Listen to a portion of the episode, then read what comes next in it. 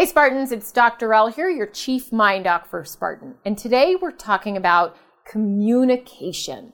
Communication is so key because how we relate to other human beings and the way in which we interact with them really can set off either us down a path of things not going so right or us down a path of things feeling a lot better. Now, during times of stress, our communication can really struggle, right?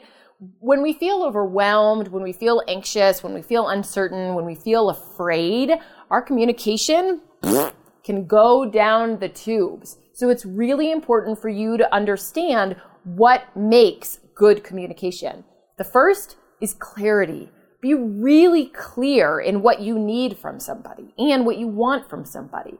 We are not mind readers. I know we would like to think that we are, but we're really not. So, for example, if you're stressed or feeling afraid or feeling sad and you need a hug from your spouse, say that with your words.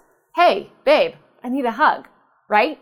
So use your words and make it clear in what you need. If, let's say you're at work and you need a staff member or an employee or a team member to get you something done, be clear with it. Hey, I need you to do this for me. Not, hey, what about that thing? Yeah, that's not very clear, right? Be really clear on what you need. It's one of the most important parts of effective communication.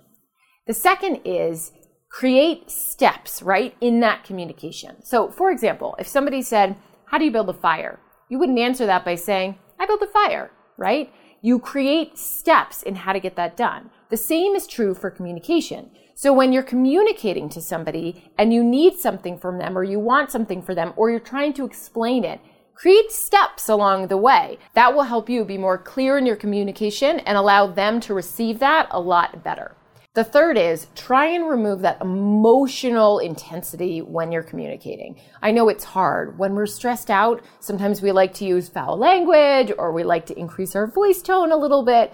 Try and stay smooth, right? Clear and calm is the way that you want to operate when you're attempting to communicate. Often people shut down immediately when they hear tone go up or when they hear foul language and swear words. It's not great because I use those sometimes, but it's true. People will shut down when they hear those things or when they feel afraid of the way you're communicating.